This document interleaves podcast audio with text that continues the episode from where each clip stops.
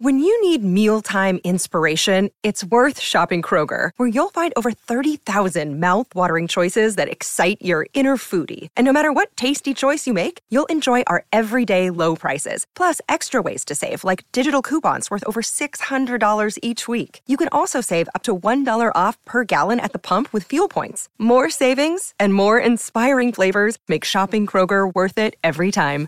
Kroger, fresh for everyone. Fuel restrictions apply.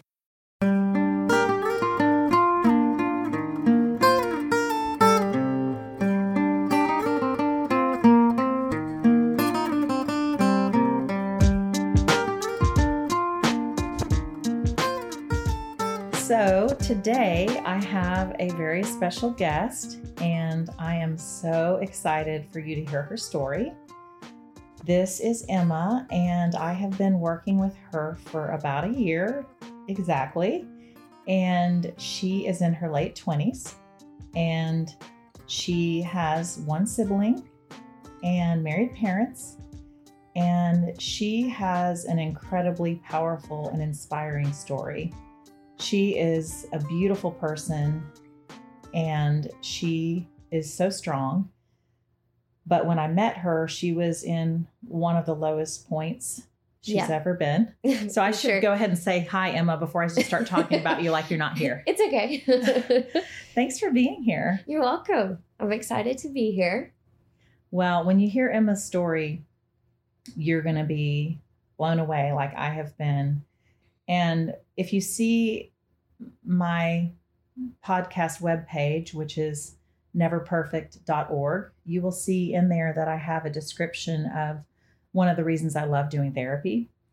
And I, one of the main reasons that I just find this work so rewarding and it feels like a sacred opportunity Yeah.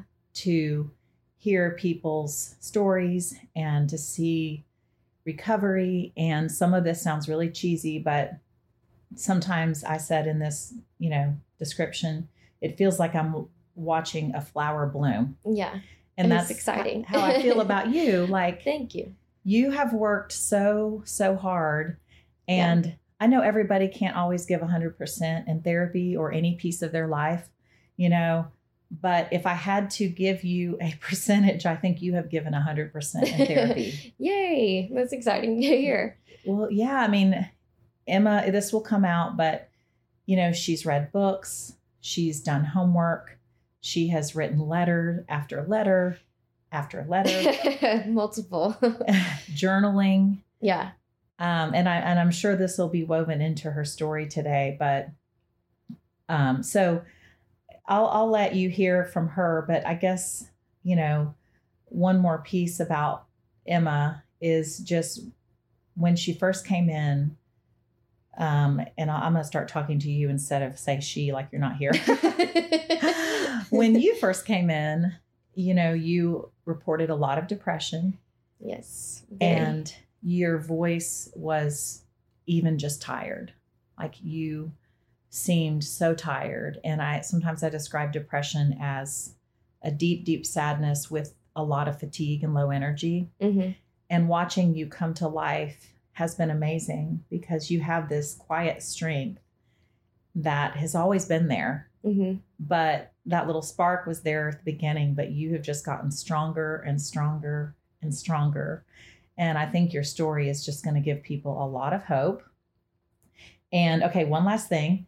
Um, when emma said i'm ready to record a podcast episode with you we struggled to figure out which topic because i think she has so much to share about restoring broken relationships recovering from self medication or addiction, Mhm. going from the brink of suicide to the healthiest and happiest you've ever been, or Yes. why therapy helps, how therapy can work. Um, and so it was kind of like an eeny, meeny, miny, mo. Like I just, you know, and hopefully Emma will come back again because your story For is sure. probably about five hours worth of stuff. So, so there's a long intro, but yeah. thank you for your courage to be here. Well, thank you for inviting me. Um, So, I guess a little bit about me. I grew up in a very traditional Baptist home, Mhm. um, very strict rules because I am the oldest child. So, I was the science experiment or whatever you would say. the guinea pig. the guinea pig that's what it is um yeah so i had a lot more rules um i also was quiet very much a people pleaser um always wanted to make my parents happy regardless of my own happiness um Mm. so growing up i was always the goody goody followed all the rules um and just did everything that was requested of me Internalized a lot of frustrations, probably. Yes, all the frustrations. Yeah, and I wasn't able to express my feelings and to talk about how I felt because my feelings weren't as important as my parents' feelings at the time, or I didn't think they were. Mhm. Um, so yeah, I grew up and still didn't do anything such as substances um, until the age of 24 which I am now 28, and I started drinking at 24. And I wouldn't say very heavily, but I guess like a year or so after that, I did start drinking very heavily and eventually sent myself to the hospital because I, and I don't know if you knew that. I can't remember. I don't. I don't remember that. Yeah, I, um, I had drank so much and became so dehydrated that I was rushed to the hospital and had to get I didn't have alcohol poisoning, but I did have two IVs Wow. um, at the time. So yeah, I've used, I guess, a few substances in the last four years of my life um, because I didn't really have that much of a party um, type of personality in high school and throughout college. Mhm. You were a late starter. Yes, very late bloomer. um, and then just decided to try a lot of things within the last four years, which has not been the best decision. So Mhm. I am here now, and I can say that um, I still struggle very hard with a lot of these substances, um, and still trying to get over the fact that I cope with them. Um, but I can say I have a much better handle on how they affect my body and my mind, and how that stunts my growth mentally. So. Mm. That's great. Yeah. Can you talk a little more about? Oh, yeah. And we forgot to turn off that heater. Do you mind flipping that switch behind you? Emma and I are both kind of cold natured, so we had that space heater on. yes. um. Yeah. Can you talk about why you started at 24 and then maybe what led you? You know, initially you weren't maybe abusing or overusing alcohol, but within about a year, it sounds like you felt like it was an unhealthy Yeah. coping mechanism or self medication. Yeah, so I guess um I started using so I started drinking um 24 and then I started smoking marijuana at 25. Mm-hmm. Um and at 27 I dabbled in cocaine and did that for about I guess a little over a year. Um Did you seek that out, or did others kind of um so you? with um, the cocaine and I also smoke nicotine currently. Um, and that is one of the harder things for me to quit as Mhm. of right now. Mhm. Um, but you know, cocaine and nicotine were introduced to me by an ex-boyfriend. Um, Mhm. he didn't make me do that or he didn't like push it on me, but it was there in front of me. And I have a very addictive personality Mhm. um, and had very little self control at the time. Um, so it was very hard for me to say no. Mhm. And I am the one to be like, yeah, let's try it. Why not? What can it possibly do to me that I haven't already done to my body? Mm. Um, so yeah, uh, just unhealthy people and being around like an unhealthy friend group at the time was a big, I guess, encouragement in Mhm. using these um, substances. And I can say I no longer do cocaine, which I, Yay. while being here in therapy with Beth, I she was like, "No, that's so bad for your heart," and I was like, that that honestly was my um Motivation. motivation to stop doing it honestly um don't really know why that was but it That's gave interesting. yeah i i guess i don't know why I could see that though. That's something I've kind of realized over time that happens with me as well, but also clients where when they understand the why of like why should you sleep when the sun is down instead of sleeping all day long? Mhm. Or why should you go to bed at a consistent time? Or even silly things like why you ice an injury. Once I understood why the ice worked, I started icing more. yeah So I think that when you realize a lot of these rules or life principles of don't do that, when you realize why they hurt you or how they hurt you, that Yeah. gives you more motivation than just oh don't yeah do it. Yeah, and I think that's why I've been able to stop doing a lot of these things at certain points in my life. Like I'm not saying I've stopped drinking and doing all of the things, but definitely like learning and teaching yourself how it does affect your body and how it definitely affects your mental health Mhm. is a key thing and wanting for me to quit personally Mm. um, because I would use weed at the time um, because that was the first substance I used to cope with um, past trauma and Mhm. with my anxiety and depression and to avoid feeling and because it would just give me that temporary happiness Mhm. um, which doesn't last i will say Right. um, but it did make me feel happy in the moment and that's all that mattered to me at the time Just a Um, relief, like a little break from pain and yes suffering. yes i wrote the substances numb the pain for me and and it did and it made me feel like i was convincing myself that i was happy when in reality looking back on it i was just creating my own happiness by using these substances Mm. um And it didn't last. That's a key piece right there. Yes, no, it didn't last. I have not smoked marijuana in it was two months yesterday, which is the longest I have gone without smoking since I have started smoking. So that's a big, big thing for me. Huge accomplishment. Um, yeah, and it was very hard because that's the number one substance that I really enjoy. that was your favorite. It yeah, definitely my favorite. Um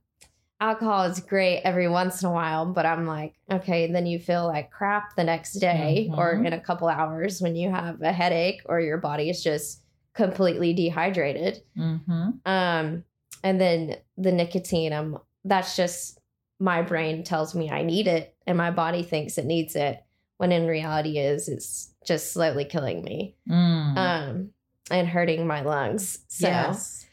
It's another know. good motivation. yes, you need those organs for real. so, um, I think yeah, teaching myself about what it does to my body was super important for me to quit or lay back a little bit on some of the things that I was using. Mm. So I have a quick example to tell you, and then I'd love for you to talk about your process since you stopped the weed two months ago, like how you felt different, but you'll appreciate this story. There's a woman I had worked with, um, you know, for a few years off and on, and she had been smoking weed every day for about 10 years. Oh wow. and she has some pain and chronic health issues and so i had a lot of compassion for why Mm-hmm. the um, besides mental health issues she also had some real true physical medical conditions Yeah. but she was trying to stop and i think she said she had never missed a day for 10 years Wow. and and she would kind of one of those people that would sort of pop in and out of therapy you know and Mhm. see her for two or three sessions and i wouldn't see her for six months but anyway she came back one day for a session and when i saw her in the lobby i was like she looks amazing and over the years i've learned if someone looks like really better or like a glow i should Mhm. maybe say something because maybe they left an abusive partner or yeah. so I said, You look so good. And she, I said, What did you do? Is it your hair? Or you're just, and she goes, I stopped smoking weed about a month ago. Yeah. And I couldn't believe, I mean, it was like, it looked like she'd had a make, makeover. So um, I'm kind of curious if you've noticed anything since you stopped. Oh, definitely I have. Um so I guess it was 2 weeks after I could tell that I was much happier. And it was just because my body was regulating to being sober again and Mm. to not creating its own happiness by smoking. Mm. Um, and just doing like waking up early in the morning, just having a routine. Um, because when I would smoke, I would just be lazy and Mm. sleep like very late in the morning. Um, but since not smoking, I had a routine. I woke up at 7:30, I'd have coffee, I'd do something productive. More energy and motivation. Yes. So, and I could just tell my overall happiness and I'd have a positive attitude throughout the day. Um, and my attitude towards other people was a lot different and the way Mm. I viewed things in my relationships as well. Interesting. Um, because it just altered my mind so much where I was I guess I would just think more negatively Hmm. um due to that substance and i know that doesn't that's not the way everyone is if Mhm. they smoke um but for me it was i had such a bad attitude and i was so negative throughout the day but now i go out throughout the day and i just appreciate the smallest things Wow. um which is really nice Mhm. and so having like a natural happiness instead of a created happiness is super super important um What a great word, natural happiness instead of a created or a false happiness. Yeah. Like an external chemical that mimics yes it does something to the brain chemistry to like bring out this artificial kind of probably Mhm. joy or peace or something, but yeah doing it naturally is different. yeah because i'm i was smoking at 25 and i'm about to be 29 so Mhm. that's almost four full years and it really does alter your brain and makes you think differently and and the way i was using it and the amount i was smoking i think that was the bigger issue i don't think there's much problem with smoking maybe a little bit um but for me i was smoking as soon as i got up in the morning Mhm. in the afternoon like i would smoke all day before Mhm. i'd go do anything um I've heard that a lot from people just talking about bowls and and all this. Yeah, there would be multiple things I would smoke. I'd smoke, yeah, I'd smoke a bowl or two. Actually, I got to the point where my tolerance was so high, I'd have to smoke so much weed for me to even get high. wow. Um, and then the high wouldn't last but for maybe 30 minutes to an hour. So, And that gets expensive too. doesn't yeah, it's very expensive when you're spending, well, yeah, I'm spending almost, I think when I added it up, I was spending about $400 maybe a month or less, like even three weeks out of the month. And um, and now I've saved a lot of money by not smoking. Wow. which has been really nice. It's another great motivator. Yeah. Oh, And yeah, it is. You didn't gain weight, but a lot of people report oh, yeah. eating a lot and gaining weight. when I first started smoking, I definitely had the munchies, is what we call it, um, and would eat a lot. But now, like when I would smoke in the past, um, I wouldn't eat as much. I would just kind of be lazy and do nothing with my day, which then makes me feel guilty Uh huh. that I'm not being productive and doing anything for myself or society, Mm-hmm. um, which I felt like was a little bit of a waste. So, Yeah, that brings up an interesting question of where would you be on the idea of shame with this? Because with substance abuse and things, there are some people that feel incredible shame, like Mhm. guilt, they feel terrible and they hate themselves for what they're doing, and others that are like, no big deal, like tons of people smoke weed, it's a Mhm. plant, or tons of people drink a lot. Where would you fall on that continuum of like no shame versus like a lot of shame? Um, I'd say, well, it depends on which stage of the Mm. last four years you ask me. Mm. Um, if you ask me right now, I don't feel shameful because that's part of my story. Mm. Um, and I am much healthier now and I have a little bit more of a handle on it now. Um, but if you were to ask me, I guess, oh gosh, two and a half years ago, three years ago, um, I would feel very, very shameful because that was the part in my life where I was at the lowest. Um, I was, I had a plan to commit suicide. Um, and at the time, I was just using alcohol and marijuana. Um, Mm. which I've come to learn makes it that much worse for your mental health. Um, Mhm. Being in that depressive state that I was in, um, it definitely made me think a lot worse about myself and myself as a person and my value. Mm. Um, so if you asked me now, yes, I am not ashamed. I can say that I, I'm not proud of using those substances and Mhm. not proud of like the way it impacted my life, but I can say that I'm proud of who I've become now Mm. Oh and my goodness. Yes, yes, yes. and proud of like the lessons I've learned from it. Um, and I don't want people to just use these substances to learn from it because I Uh-huh. don't think that you need to. I think You'd you love can to prevent people the pain and suffering that that all caused. Oh yeah, for sure. Um, and especially for me, I was using it to deal with past trauma and childhood trauma that I hadn't dealt with, that I Mhm. didn't know I hadn't dealt with. Mhm. Um, because I had a lot more trauma that I thought I did. Yes. and a lot more um, memories that I didn't realize I had, and um, struggles that I was going through. Um, but now that I'm on this Mhm. side of it, I can say that I am much healthier and I'm now able to process my emotions and process my trauma a lot easier because Mm. I'm not in that deep place and I'm not using those Yeah. substances in the way I was three or two years ago. So, So I just want to emphasize that your perspective and your mentality about all this is really the dream that I wish I could upload out of your brain and download into everyone's brains. It, you know, just to say, I have compassion for myself. Yes, I wish things could have been different. It wasn't healthy. It Mhm. did a lot of damage to me. And I wish I could have maybe done therapy to work through my trauma when I was a teenager or Yeah. whatever age. Then I probably wouldn't have had a, an unhealthy relationship with substances starting Mhm. at age 24. But you've learned and grown so much. But the fact that you're brave enough to share this story with people that maybe it could change five lives or the course of 20 people's lives or however many to know like you have every right to numb your pain, Mhm. but there's something better than numbing your pain. Yeah. And what would you say that is? Oh, well, talking is the biggest thing. Getting it Um, out. yes, talking and word vomit, honestly.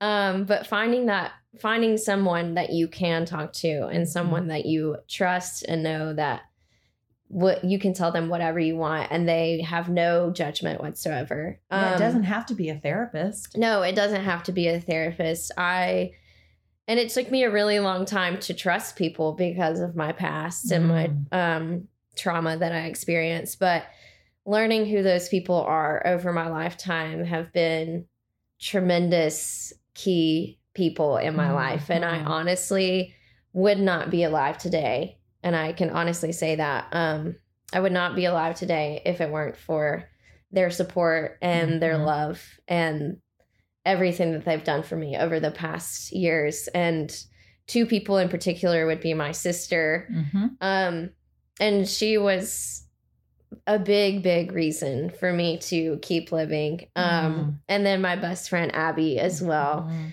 um I mean Yeah, I you've can said so much about both of them.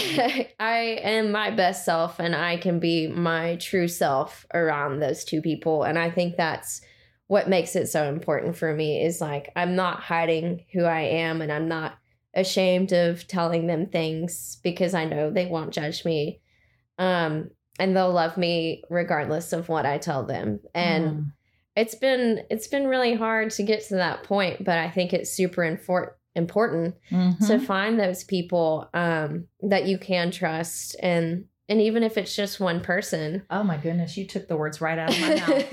if you just have one safe, healthy person Yeah. that really loves you unconditionally and sees you and supports you, that can make all the difference in whether you Yeah. live or die yes or you come out of substance abuse or not. hmm So those two people, yeah, you probably wouldn't be alive if No, it wasn't for those I, two people. yeah i definitely my sister was the very reason i chose to keep living Mm. and not to commit suicide um and i don't want to harp on that topic too much but yeah, finding the support group and people that will keep you accountable and will um check in on you and ask you the hard questions and Mm. and just really be there for you and love you regardless of who you are and what you choose to do in life. And good influences. And Yes. I do think healthy good influences is key. it is key. And I think a lot of people forget that. I Yeah. mean, it doesn't matter what age you are, you know.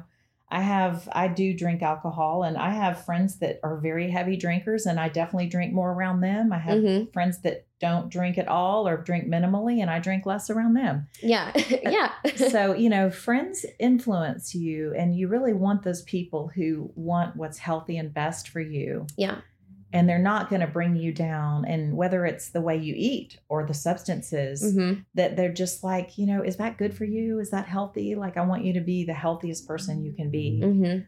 Um, and it's okay to have fun, but Oh yeah, but you know, healthy just- fun. yes watch yourself and be careful and and um just be mindful of how Mm. it will affect your body and how it'll affect your mind because i know a lot of people don't think about that so and that Mm. was a big thing for me is how does this affect my mental health Mm-hmm. and that's something i constantly think about and not just with substances but with a lot of decisions i make is like how is this going to be affecting my mental health is this going to be healthier or is this going to be more unhealthy for me That's true. And you can even have friends that stress you out because they make you anxious or they Yeah. make you feel judged or yeah emotionally unsafe. Um, and this is a good opportunity to bring up if you Google things, you and I may have done this together. I've been Googling this lately.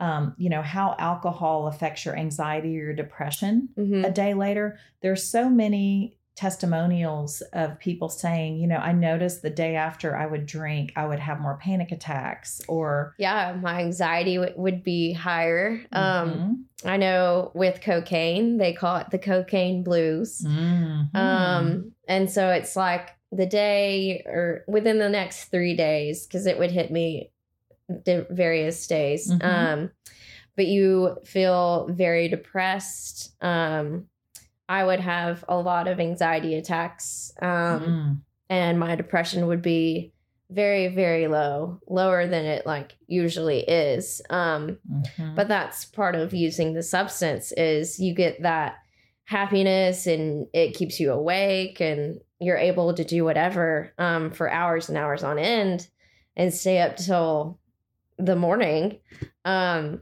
and then the aftermath crash. and then you crash and you're tired and you sleep majority of the day so you like waste an pay entire a heavy day. price. You really do. And so that's maybe that was another big reason I quit doing it. It was because of the aftermath and how it Mhm. affected my brain for sure. Mhm. Um and my mental health the next few days after because that was the worst of it. Is not Mhm. using it in the moment for me. It Mhm. was how it affected me afterwards. Mm. You know, this is probably a really great time for me to also say that my husband and I are polar opposites on this, um, where I have never used an illegal drug in my whole life. and but I have abused alcohol many times Mhm. and and I hate the misery of being hungover. And um, I was very proud of myself. I had a big birthday last week, and I was like, I am not gonna drink too much on my birthday, and I didn't. I was like, Yay! so proud of myself. But every That's time awesome. I am hungover, I'm like, this is completely miserable, and I just wasted at least half a day feeling Yeah. like I'm on the verge of being sick or Yes, and a lot of times you do get sick from it the next day. I Yes. mean, you just lay there, you have a terrible headache, your stomach hurts. yes, And I know it affects people differently, but those are like pretty common factors. right. Like, is it worth it? Yeah. But I will let my husband Remo share his story at some point on a podcast. I think he would be brave enough. But he, in his 20s, had some very, very heavy, heavy drug use, and Yeah. especially weed. Um, but um, you know, it's it's funny because anyone who thought I was a prude growing up, when I married him, they're like, "Well, she must be pretty cool or laid back because she married him." he's a he's a character, as as you will hear if you listen to any of the episodes. But I hope he'll talk about that. And ironically, now he hardly drinks at all. oh, wow. And you know, he's definitely hasn't used drugs since we've been married. But you know, Mhm. we have a very interesting past there. We have some weird similarities, but he's Yeah. he's seen it all. And oh yeah, and that's how my parents are. uh-huh. My mom, I think, smoked maybe two or three times in her lifetime, Mhm. and then weed. yes, um, and I don't know if she's done any other substances, but I'm almost positive that she hasn't. Mm-hmm. Um, but my dad has probably tried everything that you could possibly try. So it's complete opposite for them as well. And that's Uh-huh. what makes it a lot harder for me to say no to a Uh-huh. lot of substances because it is a generational pattern uh-huh. that I'm trying to correct. And I get those addictive personalities from my parents hmm um and it's not them telling me that i they're the reasons i do drugs hmm um but it does affect the way i grew up and the way i was brought up and taught about Mhm. substances You need to start using past tense because you don't do drugs. oh yeah Maybe nicotine, but I don't consider I that a real drug.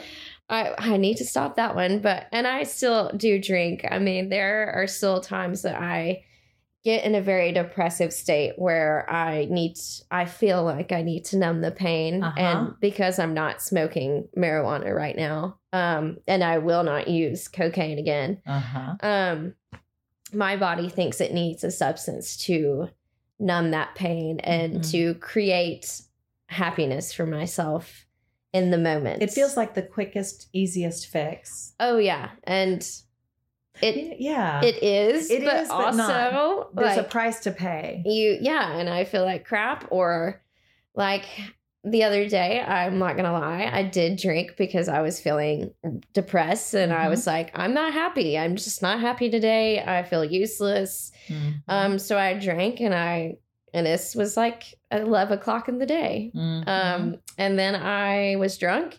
And then I slept until five or six o'clock that night. And then I was up till three o'clock in the morning because I schedule. Wow. I took a really solid nap, but but not the kind of nap I, you know, is healthy.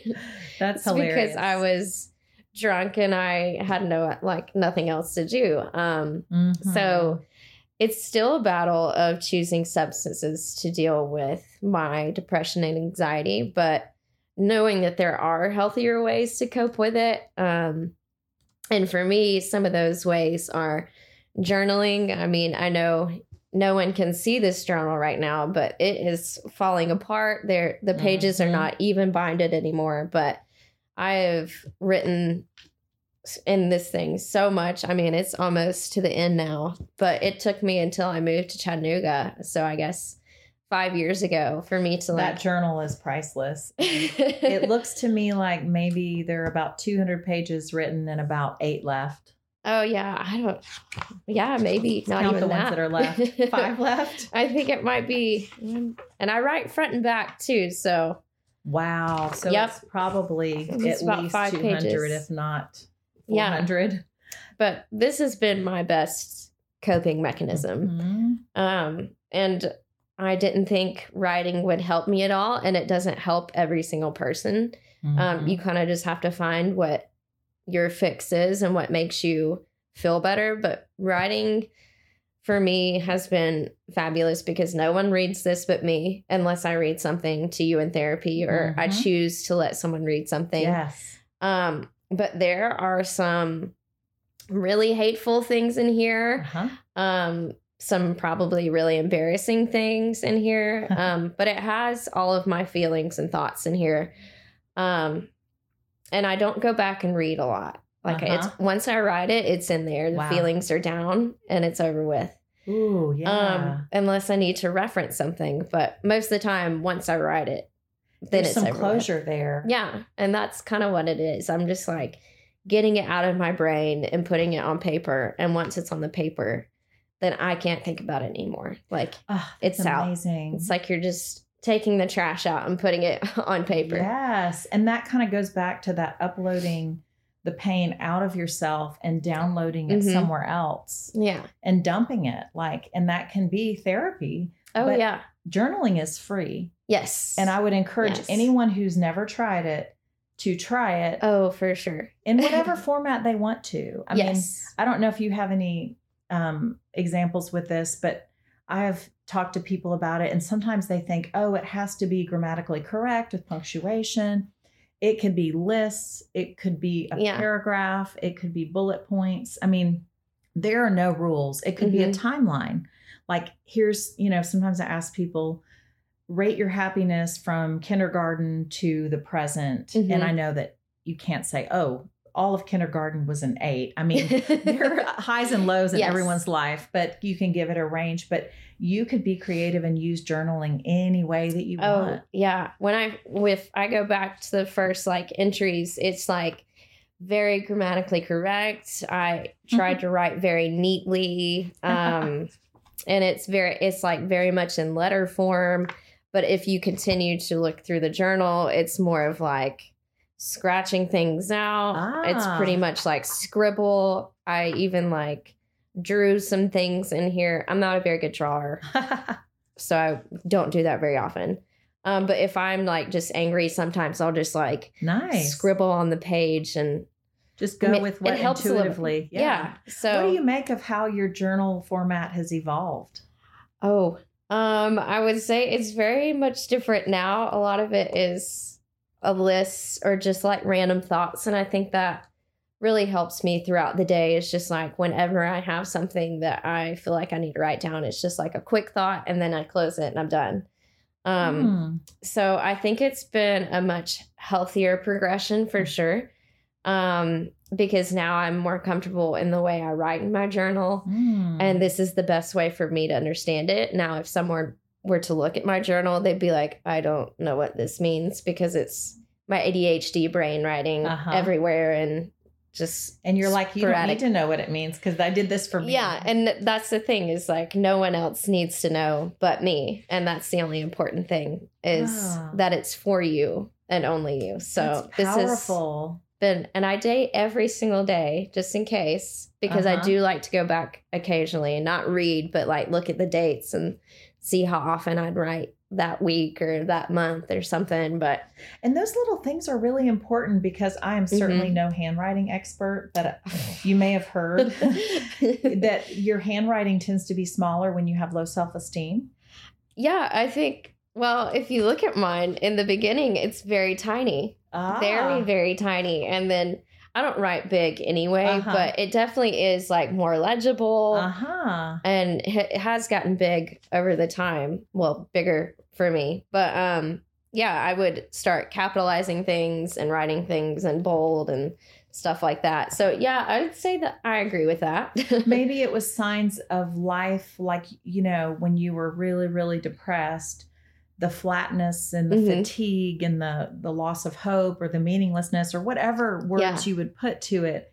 The freer, the more alive you became, and the freer you, the more freedom you gave yourself, and the more acceptance and even love. hmm like seeing yourself and valuing your story is a, a really amazing way to love yourself. yeah And when you love yourself, that changes your whole life because you feel differently and you see the world differently. Yes. Oh, for sure. And I can remember, like what you were saying earlier, how I came in to my first few sessions, like very quiet. My voice was, I have a quiet voice anyway, but it was like almost a whisper. I Mhm. didn't smile. I would cry a lot. Mm-hmm. And then I guess it was like a couple months later, and you were just like, you seem different. Like I can see a glow to you. I think that's what you said Yeah. and I was smiling and I was happy and I can just feel the difference and tell that I've changed because of therapy and journaling and making those hard life choices such as cutting out all of these substances in my life. Yeah. And I would almost guess that you spent five hours outside of therapy doing personal growth to every one therapy hour. Yeah. Oh, I yeah. think you spent five hours journaling, reading, letter writing, journal. Yes. But you tell me what what would your ratio be that you would guess? Um, well, there would be days that it would be hours because I would I also love to read. So I would read books um that would help me in therapy and then I'd write about the book Mhm. and then I'd write part of a letter and so it would be a couple hours of like working outside of therapy, but I think that's um, something that a lot of people don't realize and why they think therapy may not work Mhm. necessarily. Um, it's not just about going to that one hour a week or Mhm. however often you go. It's about all of the really hard work that you do outside of therapy. Like, Exactly. that the speeds up easy- the process so yes, much. I think the easy part for me was going to therapy and Mhm. coming to see you and talking. Um, but the harder part is like you're not there outside of the therapy session. You don't see me in my day to day and what I actually choose to do. So I have to put all that like responsibility on myself to change and and it worked. well, and I've seen you send books to your sister, yes. order books, tell friends to read books, try to encourage friends to do therapy. Oh yeah. You have several, you know, people in your circle who have addiction issues and you've Mhm. encouraged them to get therapy and if they don't like the therapist they're list- they're working with to go find a new therapist. Oh, yeah. You really want what's best for people, which is what I think love really is. When you care about people, you root for them to have a better life and you Yeah. encourage them and point them in healthy directions. hmm Well, I think it starts with like learning to love yourself 1st Mhm. And that's something I've had to teach myself and I'm still teaching myself. Um, because there was, I mean, it was years and years and years that I did not find any value in myself and any Mhm. importance to my life um, and what I could do and help others do. You Um, didn't see how much you had to offer the world. yeah. So I think learning to love yourself and learning what's best for you is really important. And I'm not saying everyone needs therapy, but I Mhm. think from what you say, and I totally agree, everyone can definitely benefit from therapy in Mm. some sort of way. So, That's a really good distinction because sometimes I'll have people say, Do you think I need therapy? And oftentimes, I mean, there are times I think truly someone needs that. They definitely need some version of help. And if they aren't going to journal or read books or, Mhm.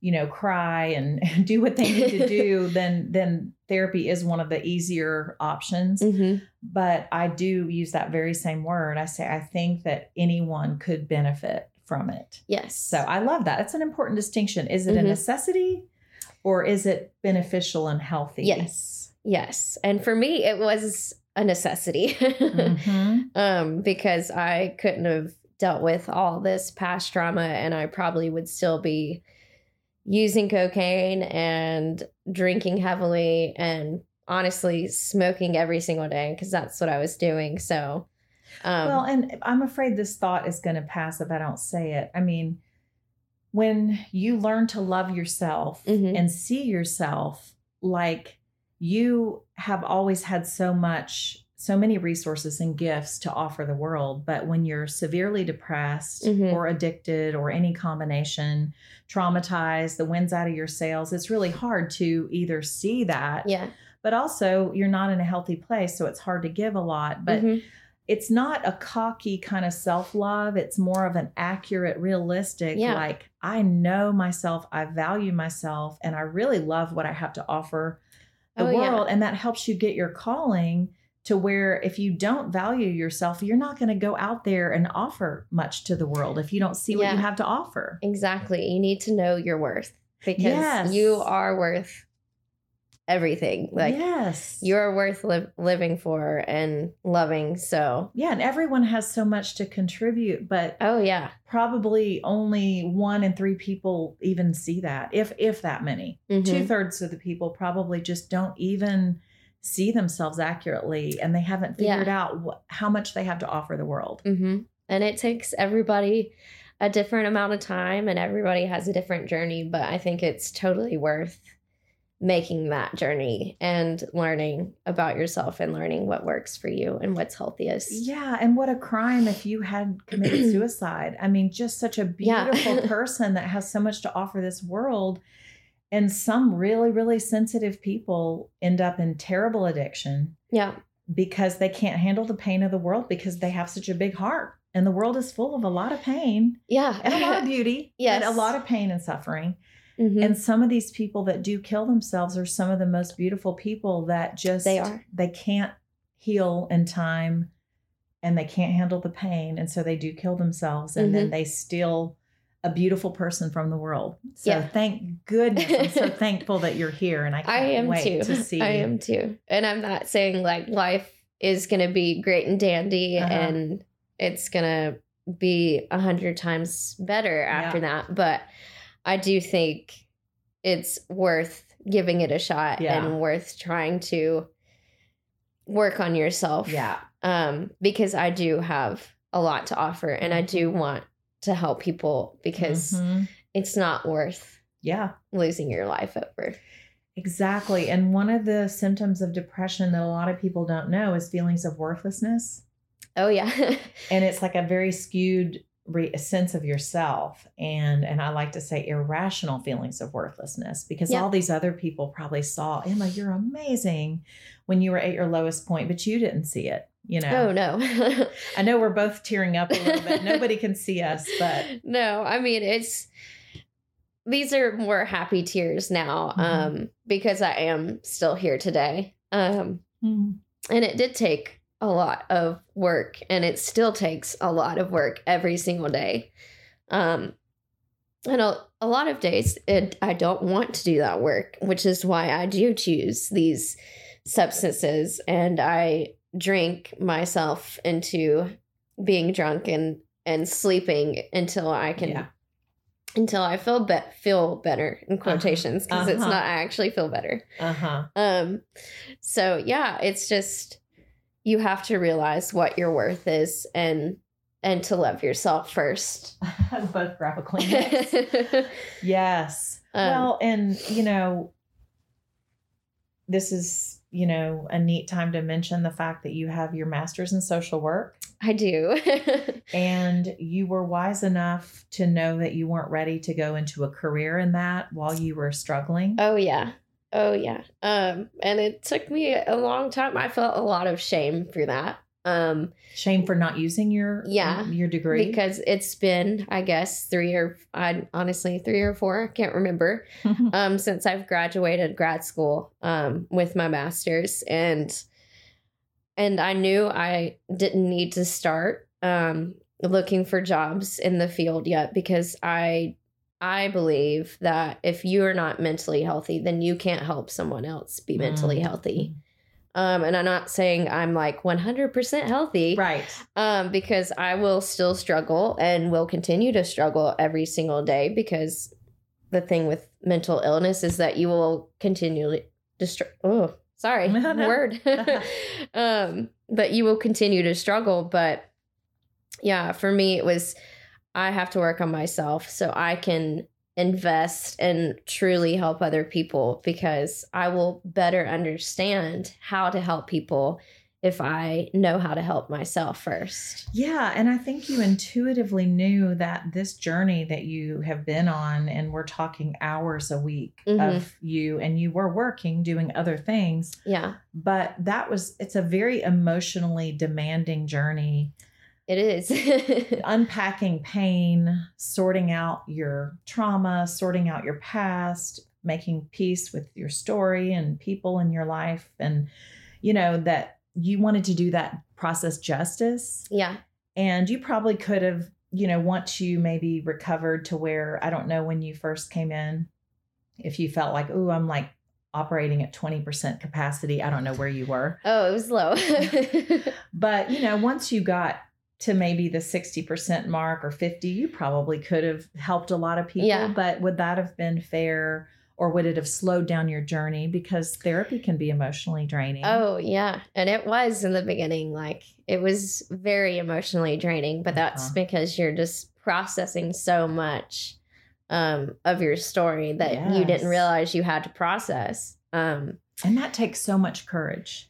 Like when you think people that think that going to therapy is weak, I would argue it's the polar opposite in most cases. Oh, I 100% believe that it. I mean, I'm not trying to like praise myself, but I am going to praise myself. Like, I was told that I needed therapy at a young age, but wasn't given the resources to do so. So, and Mhm. my parents always kind of looked down on it. Um, I Mhm. wouldn't say they don't agree with it. Um, but I will say my dad may not um, agree Uh-huh. with mental health 100%. And I think that's just because he doesn't, doesn't understand it. Mhm. Um, but yeah, no, therapy takes a lot of courage because telling someone your most valuable secrets and everything about yourself that you didn't know and you do know, um, Mhm. and being vulnerable is it's scary. Yeah. Um, but I think once you get comfortable doing that, it's Mhm. like word like word vomit. And that's kind of what I do when I come to therapy now is like I can't shut up. so Well, delving into the archives of painful past and trauma is very, very, very scary. Mhm. And I can see why people would either not want to do that and Mm-hmm. think, why would I want to stir up the past and, and think through painful things? Like, I can understand that. Oh yeah. But I think that your story is a perfect example of it is very, very hard work, but you don't want to carry that with you because it's in there. oh yeah. I And you don't want to spend your life carrying like a hundred pounds of pain with you when you could upload it Yes. and outload it. yes. And for me it was I was carrying my my trauma and also my parents' trauma because they hadn't dealt with it, which was why it was so much easier for me to pick substances to deal with my mental illness. Um because I was carrying all of the trauma from generations past because no one had decided to fix their trauma. So I Mm. had to fix mine and theirs and I'm still working on it. Um you so had to work through theirs. Of course, you didn't fix theirs. Oh, yeah. you worked through, Worked through. Thank and you. processed that. yeah.